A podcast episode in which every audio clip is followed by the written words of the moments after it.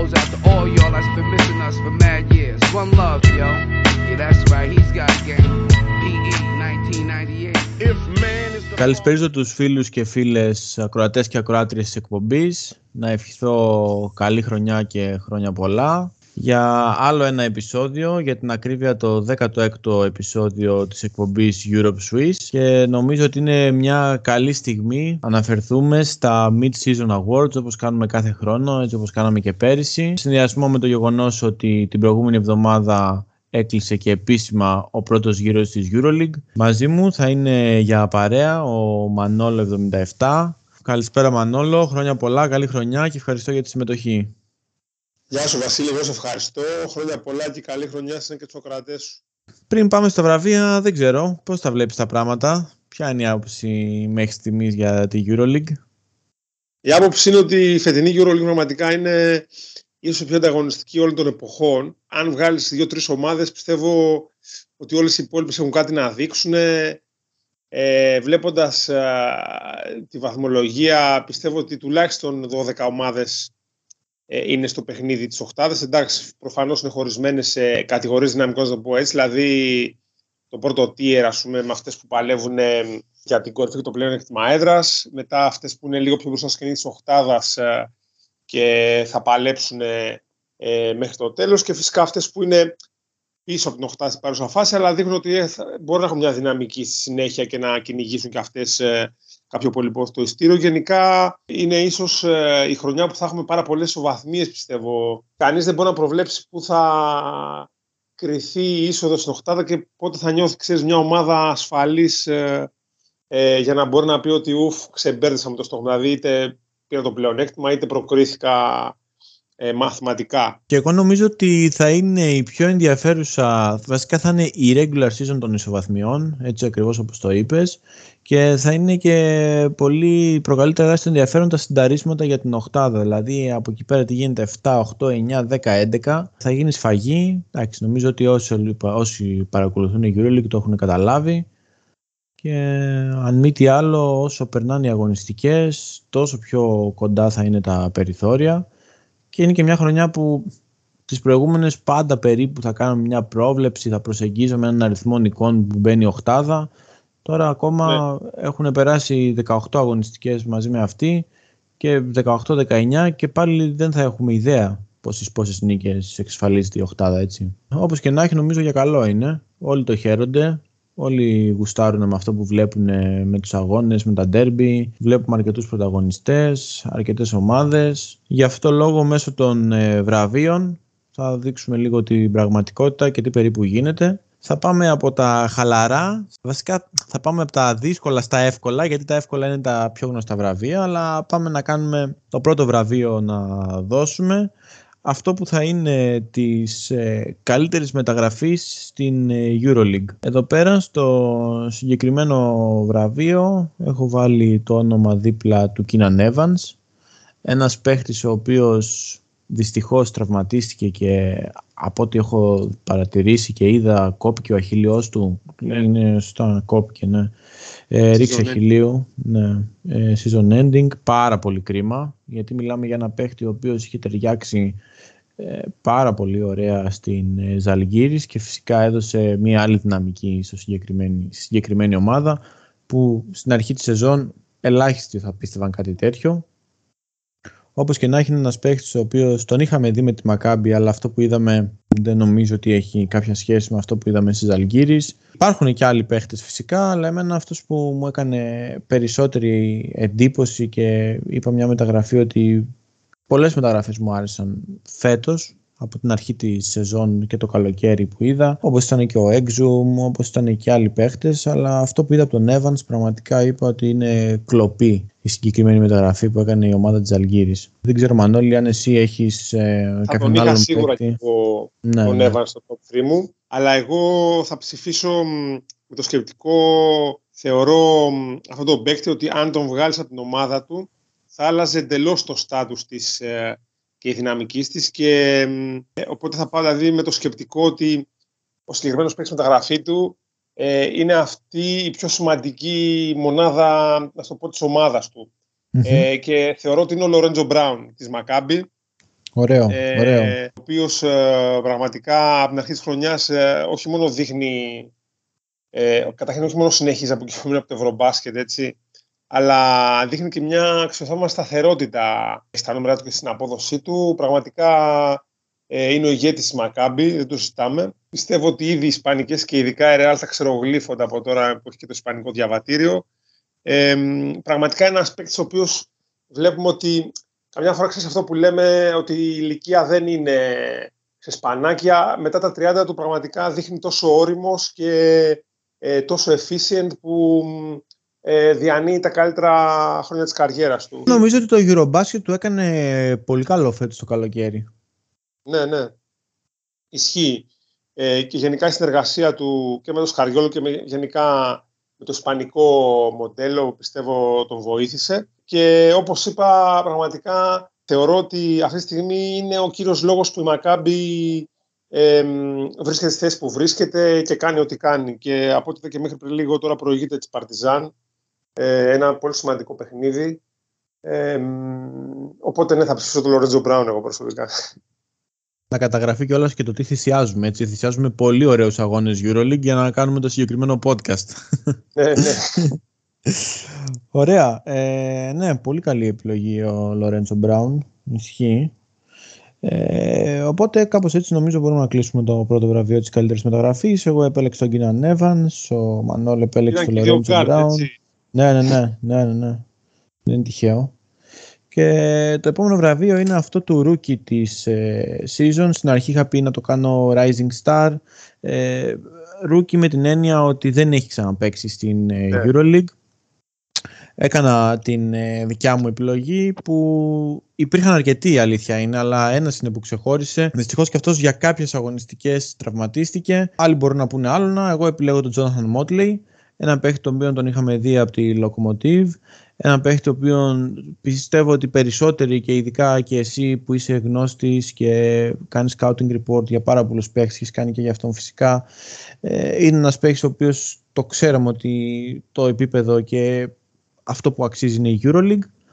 Ε, φέτος δεν μπορώ να πω ότι κάνει breakout season γιατί είναι η πρώτη του χρονιά, αλλά σίγουρα κάνει μια εκπληκτική σεζόν με 14,5 πόντους, 5,8 rebound, μισό block και 16,3 PIR μέσω όρο. Νομίζω ότι τα λόγια ψιλοπερισσεύουν πολύ καλός παίχτης, πολύ καλό fit στην ομάδα της Φενέρ και το καλό είναι ότι όλο και έχει να δώσει και έχει να δείξει και έχει να βελτιωθεί.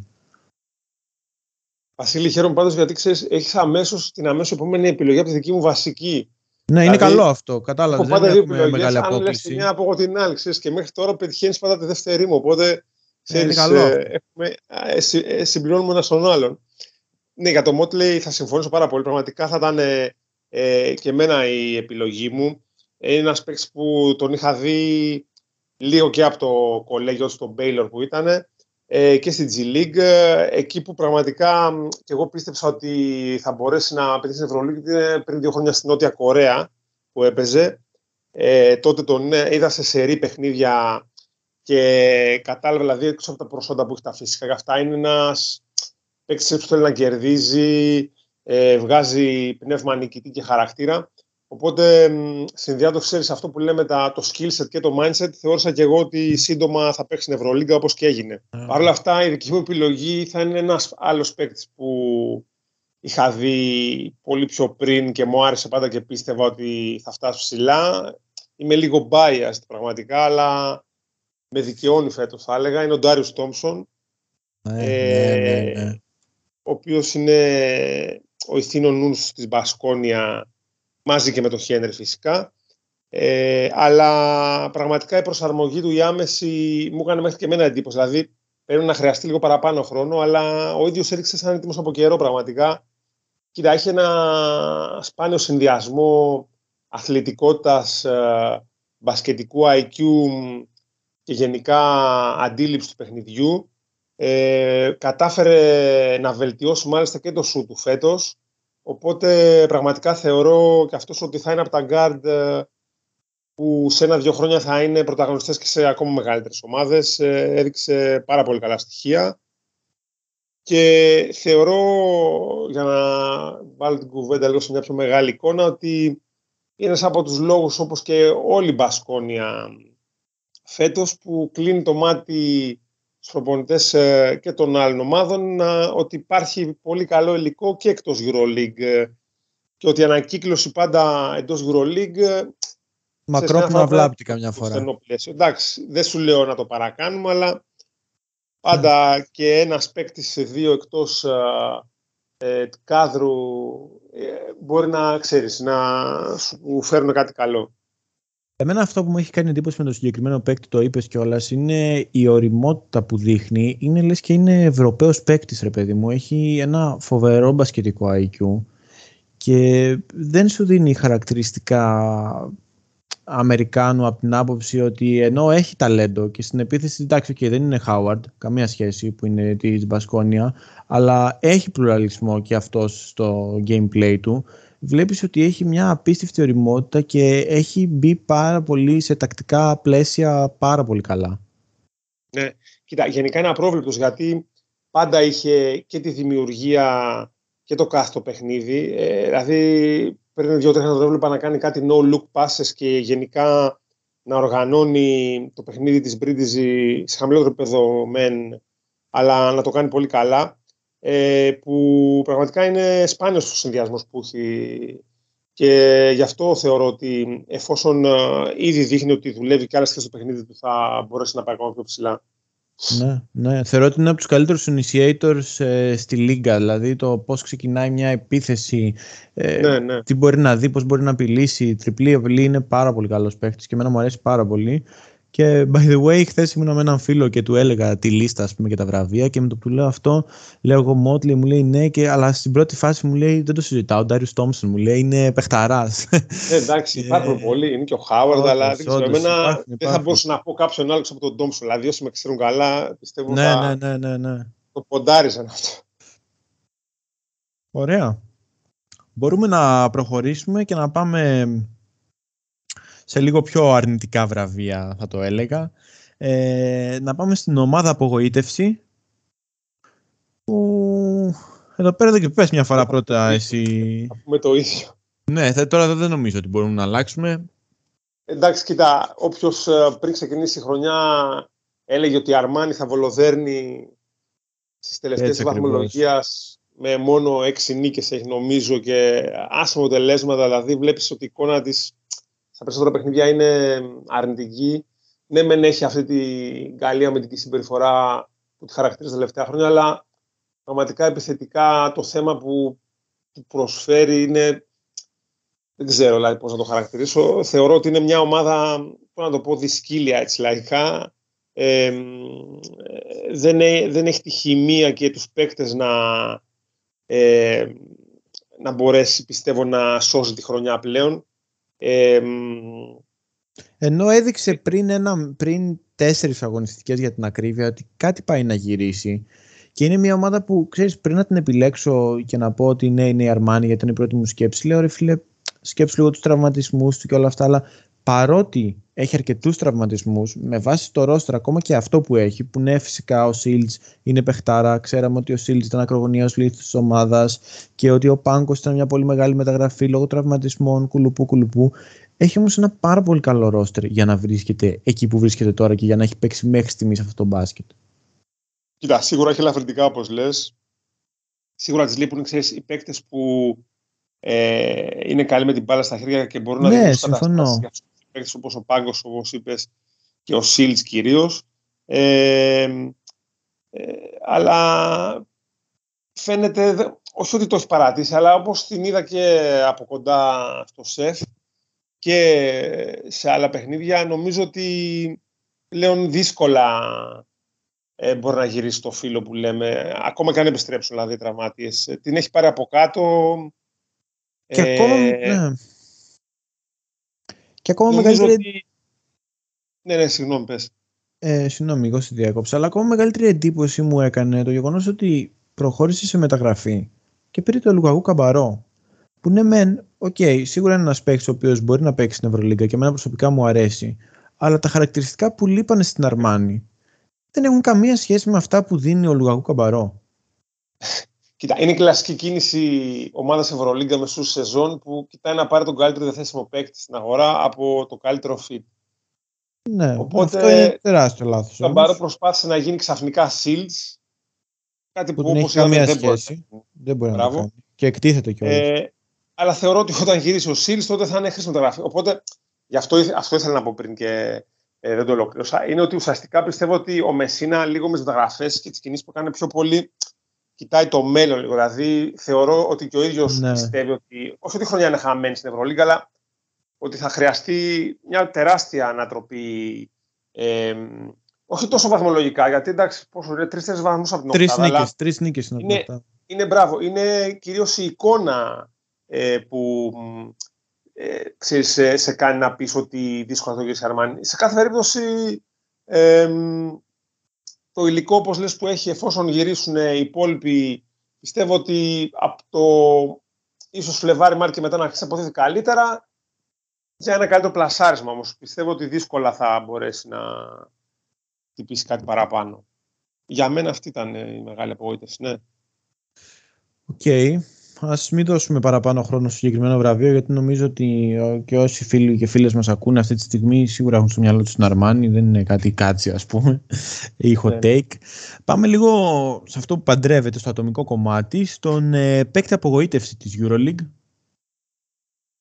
Μανώλη, τι έχουμε εδώ πέρα; Κοίτα, εδώ, παρόλο που δεν έχει παίξει πολύ, ε, εγώ περίμενα πολύ περισσότερο και πραγματικά η εικόνα του με άφησε λίγο αποσβολωμένο το πω Δηλαδή, ο Φόικτμαν της Αρμάνι τώρα ναι, ναι. από την ομάδα απογοήτευση να πάρουμε και να πει απογοήτευση. Αλλά ε, όταν ξέρεις ε, το καλοκαίρι ολοκληρώθηκε η καταγραφή του με τα κόπο και βασάν, ήταν νομίζω από τους τελευταίους που άφησε ελεύθερο η Τσεσεκά. Ε, θεώρησα, ξέρεις, ότι είναι ο παίκτης πραγματικά που θα έδινε ε, το κάτι άλλο στην Ιταλική ομάδα θα μπορούσε δηλαδή να παίξει και με τον Ντέιβι και με τον Μέλι. Θα δίνει το καλό μακρινό σου το μέγεθο. Ένας παίκτης που στην Τζεσεκά πραγματικά ήταν σε πολλά παιχνίδια παράγοντας χ και πολύ σταθερός ψηλός που ε, βοηθάει στο spacing και όχι μόνο. Και όχι μόνο δεν κάνει τίποτα από όλα αυτά, αλλά βλέπεις ότι δεν παίρνει και πολύ χρόνο που τελικά δεν είναι δεν μπορείς να ψέξεις και τον Μεσί να, να πεις γιατί τον βάζεις. Γιατί και με τον Ολυμπιακό που τον έβαλε λίγο τον είδα ήταν ξέρεις, και πιο βαρύς φαινόταν. Δεν ξέρω πραγματικά σαν να, να έχουν περάσει. Δεν ξέρω εγώ πόσα χρόνια από τον παίκτη που με, με την Τζεσσεκά. Οπότε πραγματικά επειδή το έχω και μου έκανε αρνητική εντύπωση, θα πιστεύω το Φόικτμαν.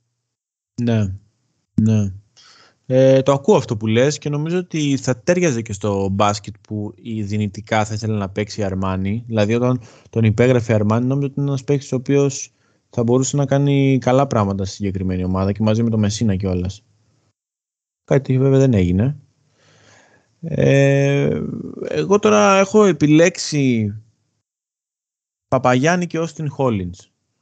Ε, το Παπαγιάννη πιο πολύ γιατί είναι ένας παίκτης όπου ξέρω αυτή τη στιγμή αυτό που θα μπορούσε να κάνει ήταν πραγματικά πάρα πολύ. Είναι, το πιστεύω ακόμα. Είναι πολύ ψηλά αυτό που μπορεί να κάνει. Ναι. Ε, με βάση αυτό που δείχνει στο παρκέ έχει τεράστια διαφορά. Σίγουρα αντιλαμβανόμαστε όλοι ότι από κάποιο σημείο και μετά πηγαίνει στο ψυχολογικό κομμάτι αλλά φέτος ε, και είμαι σίγουρος κιόλας ότι του κόστισε και η συμμετοχή του με την Εθνική Ελλάδος γιατί είχε τραυματισμό και όταν δεν πάρεις το off έτσι όπως θα πρέπει το καλοκαίρι να κάνεις την απαιτούμενη προετοιμασία να γεμίσεις τις μπαταρίες σου, να κάνεις την ενδυνάμωσή σου και όλα αυτές οι διαδικασίες που πρέπει να γίνουν σε ένα επαγγελματία βασκετμπολίστα τον επιβαρύνει ακόμα παραπάνω. Και πόσο δεν μάλλον σε τέτοια κορμιά γιατί είναι ναι. ψηλό κορμί και δεν είναι εύκολο το κορμί του Παπαγιάννη, παρότι έχει χάσει κιλά και έδωσε αυτό το πράγμα στην κινησιολογία του. Αλλά νομίζω ότι είναι κάτι παραπάνω από αυτό. Δηλαδή η κατηφόρα αυτή που έχει φέτος ε, πηγαίνει πιο πολύ στο ψυχολογικό κομμάτι παρά στο παικτικό και η φυσική του κατάσταση σε τι επίπεδο βρίσκεται. Ναι. Και είναι κρίμα γιατί ρε εσύ Μανώλη έχω σκεφτεί πάρα πολλές φορές ότι ο Παπαγιάννης θα μπορούσε, μπορεί να ακουστεί υπερβολικό αλλά όντως στο κομμάτι της επίθεσης θα μπορούσε να ήταν top 3 ψηλούς στη Euroleague. Δηλαδή αν έβαζε κάποια πράγματα στο gameplay του όπως θα ήταν προφανώς το ποστάρισμα ε, νομίζω αυτό το deep to shoot που έχει ε, είναι πάρα πολύ δυνατό όπλο για ένα τέτοιο παίχτη με αυτές τις διαστάσεις και με αυτό το μάκρος. Ναι, γιατί έχει και καλό mobility. Και έχει και πολύ καλό mobility και, αμυντικά. Μακρύς, ναι, ναι. ναι, και αμυντικά τον ε. βλέπαμε, ας πούμε, πριν, πριν ένα χρόνο. Το βλέπαμε ότι έβγαινε σε αλλαγές με κοντούς και δεν υστερούσε. Ήταν, ήταν αξιοπρεπέστατη η άμυνά του. Θα θεωρώ, ναι, ότι συμφωνώ με αυτά που λες. Ε, πιστεύω ότι είναι παροδικό. Τώρα δεν ξέρω αν με σεζόν ε, θα αλλάξει, αλλά εντάξει, δεν είναι αυτή όπως λες η εικόνα του. Έχει πολλά να δώσει, οπότε θεωρώ ότι ίσως τώρα και τα συνεχόμενα παιχνίδια δεν τον βοηθάνε. Ξέρεις, να θέλει ένα διάστημα αποφόρτησης, να το πω έτσι, που φυσικά δεν γίνεται τώρα. Ναι, τώρα ε, όμως έτσι όπως είναι το τρένο δεν σταματάει ναι. ποτέ. Ναι. Και έβαλα μετά και τον Austin Hollins που περίμενα να πάει πολύ καλύτερα στη Μακάμπη όπως και τον ε, Darun Hillard. Νομίζω και οι ναι, δύο παίζουν Εντάξει, για τον Χόλ να σου πω, δεν θα τον έλεγα, γιατί και πέρυσι με τον Ερθρό Αστέρα δεν τα είχε ναι. πάει καλά, οπότε ναι. Ήμασταν λίγο υποψιασμένοι. Ε, ο Χίλιαρντ όντως ε, θα μπορούσε να τα έχει πάει πολύ καλύτερα. Είχε κάποια προβλήματα τώρα, δεν, δεν κατάλαβα να σου πω τι είχε γίνει με τον Κάτας, με τη διοίκηση. Είχε τον τραυματισμό, έχει μείνει πίσω. Ε, ναι, ουσιαστικά ο Χίλιαρντ θα μπορούσε να, ναι, να είναι με απογοητεύσει. Να σου πω, είχα σκεφτεί όχι ότι δεν πάει τόσο καλά, αλλά τον περίμενα πιο επιδραστικό, να το πω έτσι, και τον Γκάλινς, ας πούμε, στην Παρσελώνα. Ε, ναι, ναι. Που δεν, δεν έχεις σχέση με τον παίκτη του Ερυθρού Αστέρα. Όχι, που δεν είναι. Ε, αλλά εντάξει, στην Πάρτσα πάντα είναι πιο περίεργα τα πράγματα, αλλά σίγουρα θα μπορούσε. Ναι. Βλέπουμε και τη μεγάλη διαφορά του Χέις, αλλά μην καίω χαρτιά. ναι, ναι, σωστό. Μπράβο, μου αρέσει ο τρόπος που σκέφτεσαι. OK. Okay. Οπότε νομίζω ότι μπορούμε να προχωρήσουμε και να πάμε στο βραβείο του Most Improved Player, δηλαδή του παίχτη που έχει δείξει την μεγαλύτερη βελτίωση στην EuroLeague. Στο συγκεκριμένο βραβείο εγώ έχω βάλει έναν παλιό γνώριμο, ε, τον, ενώ τον ξέρουμε από τη, σεζόν, από τη σεζόν του στον Ερυθρό και στην ε, Bayern. Αυτός είναι ο Λεσόρτ, ε, βλέπουμε έναν παίχτη τον οποίο ε, τον είχαμε πρώτο δει στην ε, EuroLeague από τον Ερυθρό και όχι μόνο, ένα πολύ αθλητικό πεντάρι, το οποίο είχε αρκετές αδυναμίες στο τακτικό κομμάτι. Ε, φέτος έχει πάει τα νούμερά του στο 13, στους 13,4 πόντους ανά παιχνίδι, 7,8 rebound και 21,8 PIR ανά μέσο όρο. Ενώ στην, ε, στον Ερυθρό και στην Bayern είχε 8,5 και 3,8 πόντους αντίστοιχα, 5,7 rebound και 2,2 αντίστοιχα και από 10,7 PIR στον Ερυθρό, στην Bayern ήταν στο 4,2. Ε, εκτός των ε, στατιστικών που προφανώς λένε την αλήθεια σε ατομικό επίπεδο, είναι ένας παίχτης ο οποίος φέτος με έχει εντυπωσιάσει πάρα πολύ. Ε, στην αρχή ξεκίνησε πάρα πολύ καλά και ο Λεντέι, στη συνέχεια την ανοδική πορεία, τη συνεχή ανοδική πορεία την ε, παρατηρήσαμε μόνο στον Ματίας Λεσόρτ. Γενικώ ε, μου έχει αρέσει πάρα πολύ και μου αρέσει που βλέπω τέτοια εξέλιξη και πόσο δε μάλλον όταν είναι υπό τις οδηγίες του coach Ομπράντοβιτς. Ε, εντάξει, παραμένουν κάποια, έχει κάποια κενά στο τακτικό κομμάτι, ότι το μπασκετικό του IQ κάποιες φορές τον ε, προδίδει, αλλά παρόλα αυτά είναι ένας παίχτης ο οποίος έχει βελτιωθεί και στην επίθεση και, τα, και οι κινήσεις του γύρω από το Ιστιφάν είναι πολύ καλύτερες. Εγώ έχω εντυπωσιαστεί από την ε, βελτίωσή του. Ναι, εντάξει, πολύ λογική ψήφος. Ήταν και εμένα στο δικό μου top 3. Ε, μαζί με το Χέις και το Πετρούσεφ. Μπράβο, ε, Πετρούσεφ εμένα. Χέις, όχι τόσο. Δεν το σκέφτηκα Ο Χέις, ε, θεωρώ ότι αυτός είναι ο Χέις ε, φέτος που βλέπω, αυτός είναι ο Χέις. Δεν έχει. Ναι. Δηλαδή, ο Χέις που είδαμε πέρσι στην Παρσελόνα και πρόπερσι δεύτερη χρονιά Ζαλγκύρης δεν ήταν ο Χέις. Δεν ξέρω. Μάλλον κάποιος σωσία του είχε ο Σάρας. Πραγματικά. Γιατί τον έχω δει το Χέις και από τους Νίξ ε, τη θηγατρική που έπαιζε και στο Wisconsin και στη Γαλατά Σαράι. Ο Χέις είναι ένας πάρα πολύ καλός παίκτης. Στη Γαλατά και εγώ το θυμάμαι, να σου πω την αλήθεια. Ένας κόμπο forward πραγματικά που έχει πολύ καλό shoot, είναι δυνατός, είναι μακρύς, μπορεί να two way παίξει πραγματικά. Ε, δεν ξέρω πραγματικά, έχασε δύο χρόνια από την καριέρα του, αλλά ευτυχώς φέτος ε, έχει αναστηθεί και έχω χάρη πάρα πολύ γιατί είναι ένας πραγματικά παίκτη που τον πίστευα πάρα πολύ.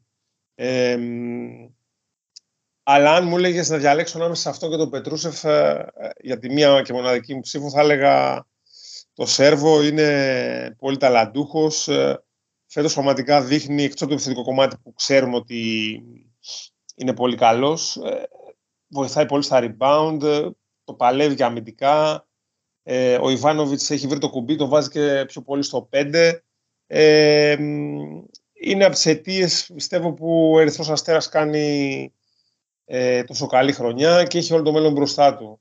Αδιαφυσβήτητα. Και είναι και δύσκολο έτσι, δηλαδή, άμα σκεφτείς λίγο την πορεία του Πετρούσεφ, ε, πώς ξεκίνησε σαν ένα πολύ μεγάλο ταλέντο που παραμένει σιγά σιγά γίνεται παίκτης. Ε, πήγες στην ΕΦΕΣ, δεν πήρε λεπτά συμμετοχής. Είναι δύσκολο να επιστρέψεις, να παίξεις στη Euroleague στον Ερυθρό Αστέρα που τα πράγματα δεν είναι τόσο δεδομένα, δεν είναι τόσο εύκολα. Δηλαδή... Να σου πω Βασίλη, γιατί είναι πιο δύσκολο ακόμα. Γιατί φαντάζομαι ο Πετρούσεφ είναι ένα παιδί που του είχαν φουσκώσει στα μυαλά για το NBA από 18 αυτό ακριβώς. Στη Μέγκα, όταν είχαμε παίξει, θυμάμαι ο Ολυμπιακός, τον είχε παίξει φιλικό. Ναι. Αυτά που ακούγονταν για τον Γιώβιτ και για τον Πετρούσεφ δεν ξέρω αν είχαν ξανακουστεί για Ευρωπαίους έτσι. Αντίθετα, είδε το Σιμόνοβιτ να πηγαίνει στο NBA, έστω και αν αυτός πιο πολύ τζιλίκ παίζει, αλλά τέλος πάντων. Ναι, ο ναι. ίδιος, όπως λες, ξαφνικά βρέθηκε στην ΕΦΕΣ να μην παίζει καθόλου. Που θα μπορούσε να του τσακίσει την ψυχολογία, αλλά τελικά επέστρεψε και δείχνει ότι ήρθε για να μείνει, να το πω έτσι και στον Ερυθρό έτσι όπως ξεκίνησε η χρονιά με τους ψηλούς. που ήταν λες και έπαιζε με το ρολόι μια ο ένας μια ο άλλος ναι, ήταν ναι. και αυτό δύσκολο να μπορέσει να επανέλθει και να εδραιώσει μια τέτοια απόδοση Πιστεύω ο Ιβάνοβιτς ουσιαστικά Ιβάνοβιτς το που ήθελε ναι. Είδες τι γίνεται καμιά φορά το, το ξεκλείδωσε ναι ναι πραγματικά μπράβο του οπότε μεταξύ Πετρούσεφ, Χέις και Λεσόρτ το ρίχνεις στον Πετρούσεφ Εσύ, και πολύ ναι, καλά έκανες. Λεσόρτ ε, θα, δεν θα πω μπράβο, έτσι, έτσι. Για να δώσουμε για λίγο content.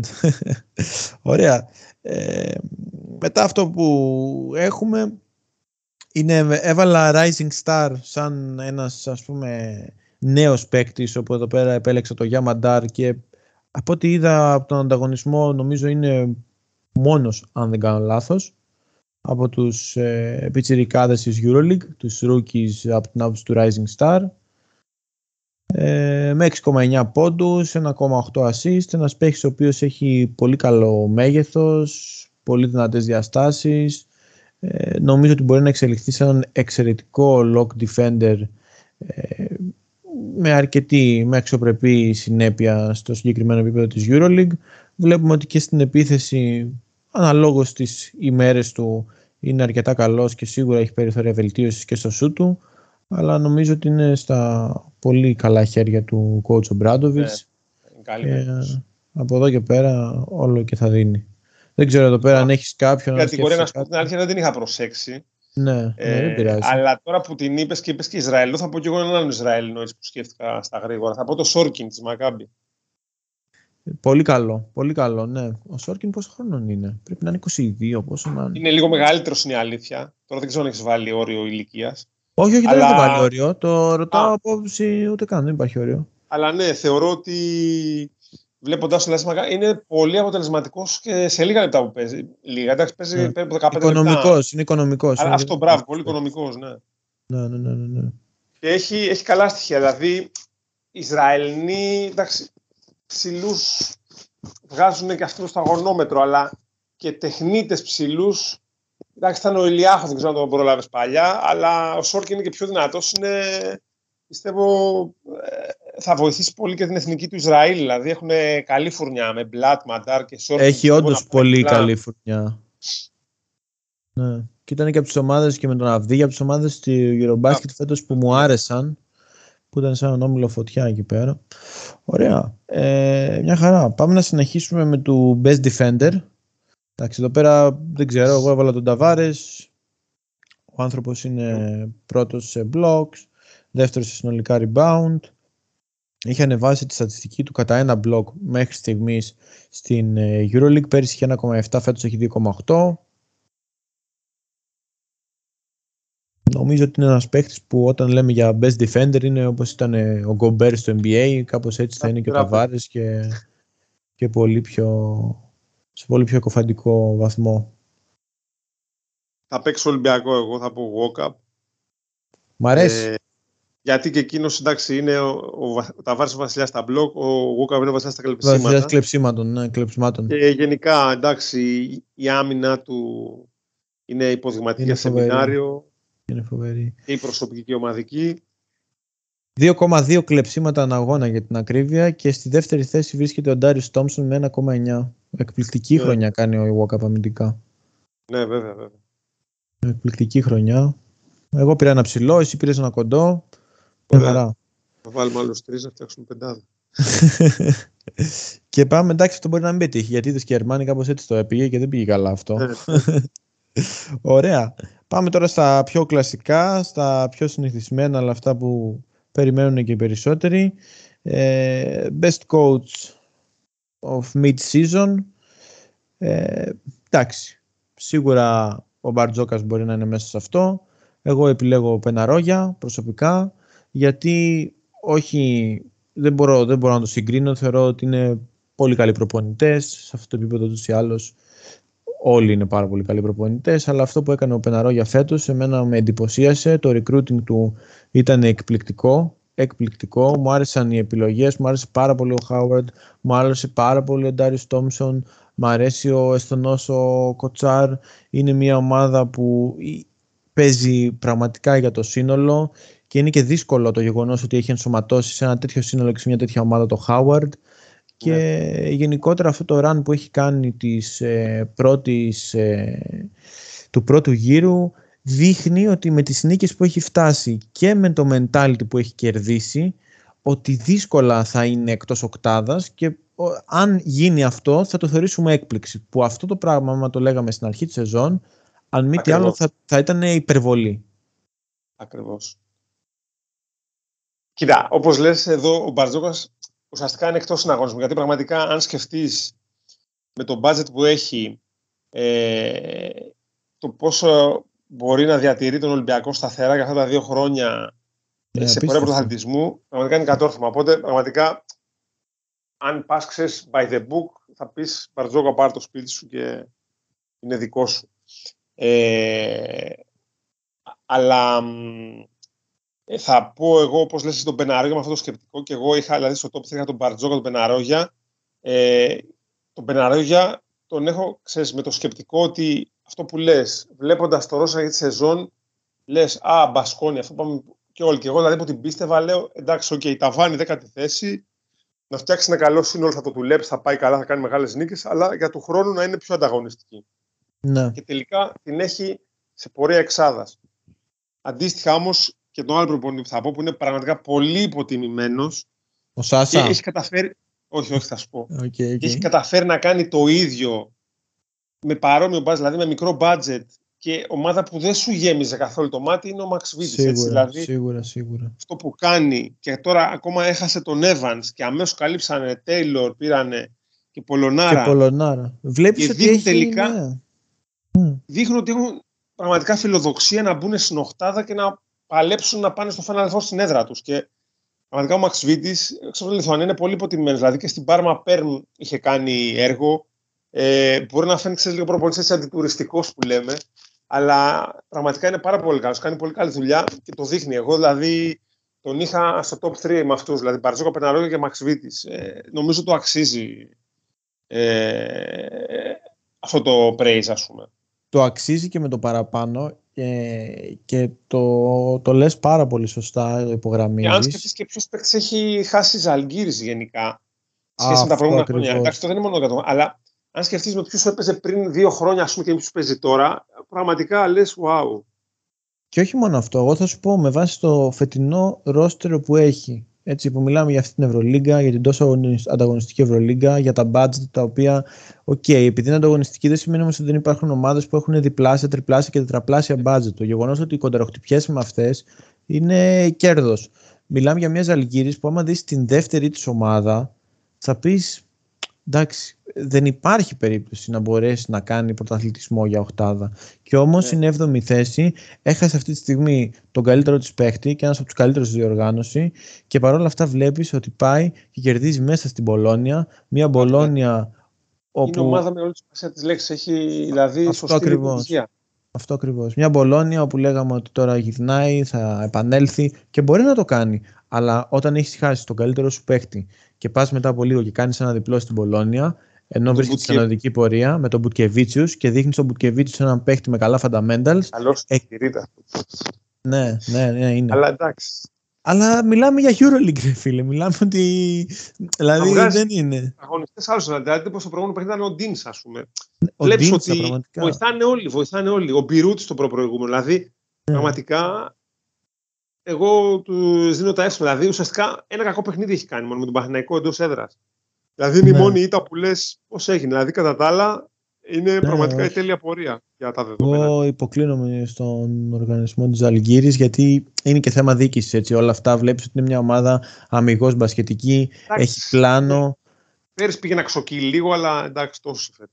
Ναι, αλλά είναι πολύ μακριά ας πούμε, από τα ελληνικά, όχι από τα ελληνικά δεδομένα, μην το, πω, μην το συγκρίνω ας πούμε, αλλά βλέπεις ότι είναι μια ομάδα σαν κολέγιο, σαν αμερικανικό, σαν αμερικάνικο κολέγιο εμένα μου κάνει η Ζαλγκύρης. Ναι, ναι. με τον τρόπο με τον οποίο διαχειρίζεται καταστάσεις. Από εκεί και πέρα, ναι, κλείνοντάς το να πω και εγώ ότι καλό θα είναι να σκεφτούμε ότι πριν τρία χρόνια, γιατί μιλάμε μια ομάδα που βρίσκεται ο προπονητής όλα αυτά τα χρόνια, ο Μπαρτζόκας βρίσκεται αρκετά χρόνια στον Ολυμπιακό και ξεκίνησε σιγά σιγά χτίζοντας ένα σύνολο, δειλά-δειλά λέγοντας ότι θα φτιάξουμε μια ομάδα που θα μπορεί να διεκδικήσει την οχτάδα. Μετά πήγαμε ότι αυτή η ομάδα μπορεί να πάει στην οχτάδα και να πάει κάτι καλύτερο για Final Four και φέτος παίζει ένα μπάσκετ το οποίο είναι πάρα πολύ ωραίο και σε αριθμούς έχει σπάσει τα κοντέρ. Δεν ξέρω ποια θα είναι η εξέλιξη, αλλά αυτό συζητάω και με τους περισσότερους. Ξέρω ότι φέτος ο Ολυμπιακός είναι μια ομάδα η οποία έχει κερδίσει με μεγάλη σιγουριά ότι θα πρέπει να είναι στην οχτάδα. Δεν ξέρω αν θα βγει ή όχι, αλλά το μπάσκετ που παίζει είναι από τέταρτη θέση και πάνω. Δηλαδή, Για σίγουρα. όλοι όποια οι μου προπονητές πεις ότι είναι πρώτη δηλαδή- ομάδα, θα σου πω ότι ο Ολυμπιακός μπορεί να την κερδίσει. Και μιλάμε για μια ομάδα Ναι, αυτού ναι. του budget. Αυτό είναι το overachieve. Ότι μιλάμε για μια ομάδα που έχει αυτό το μπάσκετ και με πηξίδα το πλάνο έχει κερδίσει ακόμα και αυτό που είπες, συγγνώμη για να ολοκληρώσω που δεν σε άφησα, που λένε οι προπονητές: Ο Όχι, Ολυμπιακός όχι. παίζει το καλύτερο μπάσκετ. Ο Ολυμπιακός είναι ομάδα Final Four. Δεν είναι φανφάρες, δεν είναι υπερβολές. Είναι η αλήθεια. Ο Ολυμπιακός αυτή τη στιγμή είναι μια ομάδα Final Four. Δεν ξέρω αν θα το πετύχει, αλλά ξέρω ότι μετά από 18 αγωνιστικές το έδειξε αυτό το πράγμα στο παρκέ. Αλλά ναι, σίγουρα. Το Final Four είναι και θέμα συγκυριών, ξέρεις. Έτσι ακριβώς. Γιατί μπορεί να σου κάνουν τώρα τρεις Ομάδα- τραυματισμοί, ξέρω εγώ. Και Εντάξει. θα ματσάρεις, ναι, αλλά όπως λες γενικά και όλοι οι προπονητές, δηλαδή και ο Λάσο βγήκε χθες ότι το είπε ότι ο Ολυμπιακός σαν, από άποψη συνοχής και μετά, να το πω έτσι, ίσως είναι η νούμερο ένα ομάδα στην Ευρωλίγκα. Ναι. Και δεν είναι τυχαίο ότι η ομάδα είναι, δηλαδή μπορεί να μας κοίτα στην πρώτη θέση. Παρ' όλα αυτά, ξέρεις, όλοι οι οπαδοί έχουμε απαιτήσεις, δηλαδή ξέρεις, βλέπεις χάνεις παιχνίδια που, οκ, Ναι, ε, βρίσκεται δεν μια θα νίκη από την πρώτη γενικά, θέση. ότι- ναι, και παρόλα αυτά υπάρχει μια σχετική γκρίνια, να το πω έτσι, ότι μπορεί να πάει και καλύτερα. Αλλά εντάξει, πιστεύω τα καλύτερα πάντα είναι και μπροστά μας. Ναι, ε, και αυτό είναι και στο πλαίσιο καμιά φορά ότι ξέρεις, γίνεσαι άπληστος κάθε φορά που θα δεις το κάτι καλό, θα δεις το κάτι καλύτερο. Όπως Ναι. και να έχει όμως και στο παρκέ μέσα έχεις δει ας πούμε ότι έχει κάνει 11 νίκες αυτή η ομάδα και δύο νίκες μπορείς να πεις άνετα ότι τις έχει πετάξει από, τρελά, λα- από πολύ χαρακτηριστικά λάθη που έχει κάνει. Ναι, ναι. Αυτό δείχνει και το potential και το τι μπορεί να κάνει. Τέλος πάντων, οκ. Νομίζω κλείνουμε το βραβείο του coach of mid-season, όχι of the year. Και πάμε μιλώντας για την ε, καλύτερη ομάδα και μετά θα πάμε φυσικά στο MVP. Ε, καλύτερη ομάδα εδώ πέρα έχω βάλει τον Ολυμπιακό. Ήμουνα μεταξύ Ολυμπιακού και Μονακό. Εντάξει, ε, αυτή τη στιγμή ο Ολυμπιακός είναι στο 11-7, η Μονακό είναι στο 12-6, μιας και χθες οι Μονεγάσκοι κερδίσανε μέσα στην έδρα του στον Ολυμπιακό. Ε, εμένα προσωπικά είναι οι δύο ομάδες που μου αρέσουν περισσότερο σε αυτήν την ε, διοργάνωση. Μου αρέσει πάρα πολύ το μπάσκετ τους. Εγώ προσωπικά επιλέγω τον Ολυμπιακό. Άλλοι μπορεί να πούνε, δεν ξέρω, φυσικά και Μονακό και Φενέρ και άλλες ομάδες. Ε, νομίζω όμως ότι είναι κοντά λίγο οι πολύ όλες. ναι, η αλήθεια είναι ότι ο Ολυμπιακός, ε, όπως λες, ε, δείχνει σαν η ομάδα πιο έτοιμη γενικά από τους άλλους διεκδικητές. Ε, σίγουρα υπάρχουν ε, σε όλες τις ομάδες κάποια κενά, κάποιες αδυναμίες, αλλά με την πάρα του χρόνου μπορούν να βελτιωθούν. Ε, και η Μονακό, όπως είπες, ε, ε, είναι από τις ομάδες που φέτος δηλαδή θεωρώ ότι με τα φαβόρα να πάνε Final Four. Σίγουρα, και σίγουρα. Σκέψτε ότι τώρα παίζει χωρίς το Lloyd και θα ενισχυθεί και άλλο μάλιστα πάρει το Μονέκε από τη Φοβερή λένε. μεταγραφή. Φοβερή. Μ' αρέσει πάρα πολύ και εσένα ξέρω ότι σου αρέσει ο Μονέκε. Ουσιαστικά βάζει ένα δεύτερο Μπράουν στη μηχανή της. Ο Μπράουν ναι. μέχρι τώρα, να σου πούμε αλήθεια, φέτος. Δεν μ' αρέσει και εμένα. Λες, θα μπορούσε να το βάλουμε και στις ε, απογοητεύσεις. Θα απογοητεύσεις, ναι. ναι, ναι. Ε, οπότε ναι, αυτές οι δύο θα μπορούσαν ε, φυσικά να είναι ε, Εντάξει, και η Φενέρ αν δεν είχε τους τραυματισμούς νομίζω. Η Φενέρ είναι μετά έμεινε λίγο πίσω. Ε, άντε για να πω εγώ και μια άλλη επιλογή. Έτσι, θα, θεωρώ ότι η Real, η Real θα ήταν ένα κλικ μακριά από το να είναι, πιστεύω καλύτερα, μα είχε ένα, ένα guard top. Ναι. Αντί του Γκος, ας πούμε, να είχε Μπράβο, ένα ναι. guard. Δηλαδή, καλά, μα είχε καμπάτσο, δεν το συζητώ κι εγώ, ναι.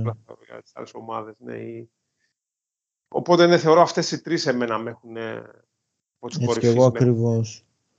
Νομίζω ότι είναι οι ομάδες που έχουν παίξει ένα διαστήματα το... τα περισσότερα μάτς total basket, ας πούμε. Βλέπεις ναι, κάποιους αγώνες. Που... Εντάξει, OK. Okay. Η ΕΦΕΣ σίγουρα είναι.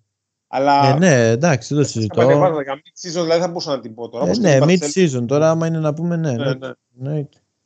Και την Barcelona, εμένα με έχουν εντυπωσιάσει αυτές οι τρεις και μου αρέσει και πάρα πολύ το roster τους και το φετινό recruit που κάνανε. Και η Μονακό μου αρέσει ξυστή. Βλέπω μια ομάδα η οποία είδαμε τώρα ότι πήρε και το εγγυημένο συμβόλαιο να πούμε ε, για την ε, Euroleague.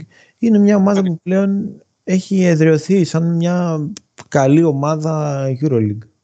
Ναι, ναι, ναι. ναι. Ωραία, ωραία, ωραία. Πάμε να κλείσουμε με το βραβείο του MVP, Most Valuable Player της ε, mid-season. Τώρα, εντάξει, πολλοί θα μας πείτε υποκειμενικού. Δεν ξέρω, βασικά αν ο Μανώλης έχει διαφορετική άποψη. Εγώ επιλέγω τον... Μόνο τα νούμερα του. Σε ένα ναι. σημείο της σεζόν, νομίζω πριν αυτήν την αγωνιστική, ήταν σούταρε με 85, 60, 45. Έχοντας αυτό, αυτό ήθελα να πω. Ναι. μέσο όρο και ε, δεν ξέρω πόσα rebound. Δηλαδή, πραγματικά είναι πρώτο σκόρ και rebound του Ολυμπιακού. Δηλαδή, τώρα τι να τώρα τα νούμερα του. Θα μιλάμε φυσικά για το Σάσα Βεζέγκο. Και έχουν πέσει λίγο τις τελευταίε αγωνιστικές. Ναι, λόγω τραυματισμών που δεν έχει μπει ακόμα στους ρυθμούς όπου ήταν ε, προ δύο εβδομάδων. Μιλάμε για τον Σάσα Βεζέγκοφ, ο οποίος φέτος διάγει breakout season, αλλά και αυτό το breakout δεν ξέρω αν μπορείς να το πεις για το Σάσα, γιατί ήδη πέρυσι.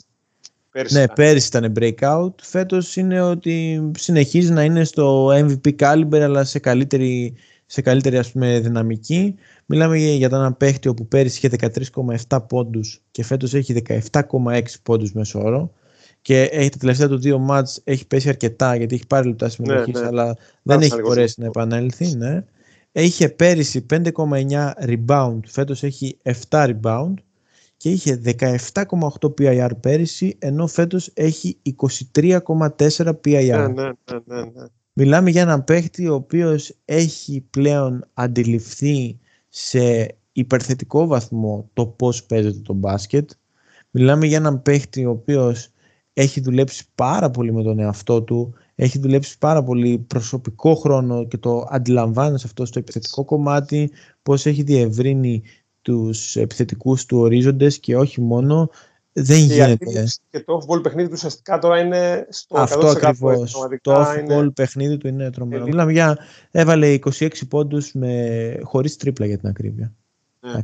Νομίζω αυτά τα πράγματα πρέπει να έχεις πάρα πολύ καλή. Όσοι έχουν παίξει το καταλαβαίνουν, αλλά και όσοι δεν έχουν παίξει και, έχουν, και βλέπουν μπάσκετ χρόνια, αντιλαμβάνεσαι ότι το να μην χτυπάσει την μπάλα στο παρικέ, να μην σκάσεις την μπάλα που λένε και να μπορείς να σκοράρεις τόσους πολλούς πόντους, σημαίνει ότι πρέπει να ξέρεις χωροταξική αντίληψη τρομερή και φυσικά να αντιλαμβάνεσαι και τακτικά να έχεις μπει εκεί που πρέπει, ας πούμε, έτσι, έτσι. στην τροχιά της ομάδας. Εντάξει, νομίζω ότι ο δεύτερος ε, είναι ο Will Clyburn. Έλα, μπράβο, μπράβο, Εν τω μεταξύ, Γι' αυτό είδα ότι δεν ρώτησες. Δηλαδή και οι ακροατές αναρωτήθηκαν. δεν είχαμε το Clyburn κάτι μεταγραφές. Γιατί τον κράταγα και εγώ για ναι, ναι, ναι, ναι, ναι, ναι, ναι. Όσοι τον έβαλα και εγώ στην καλύτερη μεταγραφή ή στο πιο βελτιωμένο, τον έβαλα. Δηλαδή, όλοι όσοι μπήκαν σε αυτά τα τρία βραβεία.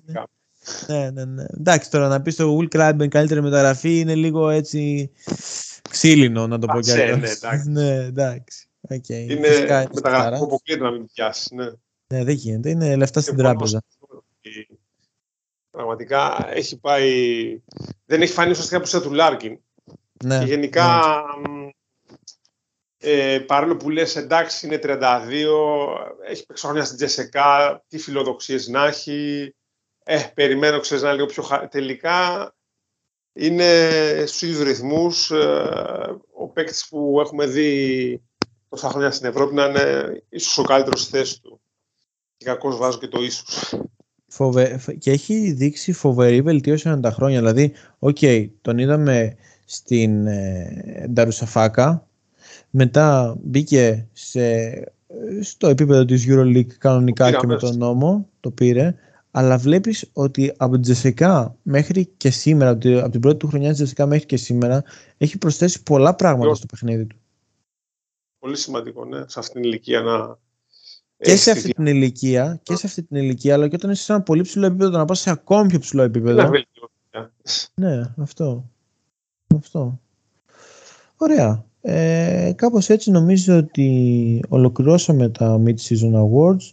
Ε, πρόσθεσα όσα περισσότερα βραβεία μπορούσα, χωρίς να κουράσω και χωρίς να βάλω υποκατηγορίες σε βασικές ας πούμε, κατηγορίες. Ελπίζω να σας άρεσε, ελπίζω να άρεσε και σε ένα Μανώλη. Ε, πάρα πολύ μάλιστα, Βασίλη. Ευχαριστώ για την πρόσκληση. Πραγματικά, όταν ε, μου είπες και το θέμα, ξέρεις, ε, ε, ενθουσιάστηκα. Ναι. Γιατί ξέρεις, μέσα, στη μέση σεζόν ε, έχεις μια εικόνα έτσι. για αρκετά πράγματα και είναι ωραίο έτσι να τα σταχυολογείς λίγο και να ε, λες στους αγαπημένους και ποιους έχουν κάνει εντύπωση και πιστεύω ναι, θα αρέσει και στους ακροατές και να μας πούνε και εκείνοι δηλαδή με σχόλια στο Twitter τις δικές τους ε, έτσι ακριβώς. Έτσι ακριβώς. Έτσι ακριβώς. Νομίζω κάπως έτσι τελειώνουν ε, τα βραβεία της Mid-Season. Άμα θέλεις κάτι να σχολιάσεις για την επικαιρότητα. Όπως είπαμε και στην αρχή, ε, η φετινή διοργάνωση πραγματικά κρατάει το κοινό όχι απλά σε εγρήγορση, αλλά ε, ξέρεις, ε, σε κάνει ουσιαστικά να υπομονείς να ε, έρθει η επόμενη αγωνιστική και ευτυχώς, ναι. ε, ειδικά όταν έχει διπλές εβδομάδες, λέμε Wow, η ναι. καλύτερη περίοδο, ξέρεις, ε, ε, τη σεζόν. Ε, αλλά αυτό το υψηλό επίπεδο ανταγωνισμού, ξέρεις, ε, προποθέτει ότι θα υπάρχουν ε, και κάποια αποτελέσματα άσχημα, κάποιες ήττες. Ε, τίποτα δεν είναι δεδομένο. Δηλαδή, βλέπεις, ε, όπως έχουν πει και κατά κόρον και πολλοί προπονητές, ότι μπορεί η ομάδα που μια αγωνιστική να βρει στην τελευταία αγωνιστική να κερδίσει την πρώτη ή ε, να δούμε αποτελέσματα ξέρεις, που εκ πρώτης όψεως μοιάζουν παράλογα αλλά είναι τέτοιο πια το επίπεδο όλων των ομάδων, η τακτική και γενικά τα επίπεδα συνοχής κάποιων ομάδων ή και το ταλέντο και ποιότητα κάποιων άλλων που πραγματικά είναι και θέμα ημέρας ε, Οπότε τα πάντα θεωρώ ότι μπορούν να συμβούν. Δεν είναι δηλαδή αυτό το κλισέ που λέμε. Όχι, Οπότε, όχι. είναι εξοντοτική ρυθμή και... Ναι. Εξοντοτική και... ρυθμή και πολύ καλή ποιότητα. Ένα καλό σερί νικών ε, ή ένα καλό σερί ητών φέτος, ξέρεις, είτε μπορεί να σε βγάλει στον αφρό, είτε μπορεί να σε εκτροχιάσει. Ναι. Οπότε αυτό που λέγανε και παλιότερα, ότι κοιτάς παιχνίδι με παιχνίδι και σε βγάλει στο τέλος. Ναι. Από το να ζεις στο Zenith και αντίστροφα σε μια αγωνιστική δρόμος που λένε. Έτσι, έτσι. Ωραία, τέλεια. Κάπως έτσι θα κλείσουμε το δέκατο επεισόδιο του Europe Swiss. Μανώλη, να σε ευχαριστήσω για άλλη μια συμμετοχή στο συγκεκριμένη, στη συγκεκριμένη εκπομπή. Να είσαι καλά. Ευχαριστώ. Καλή χρονιά να έχουμε. Αυτό ήταν το 16ο επεισόδιο. Σας ευχαριστώ που καθίσατε μέχρι και τώρα στην ε, παρέα μας συντροφιά. Ελπίζω να σας άρεσε και θα τα πούμε στην ε, συνέχεια. Εγώ ήμουν ο Μπίλος 11 στο Twitter, Europe Swiss Podcast, από την οικογένεια του Red Point Guard,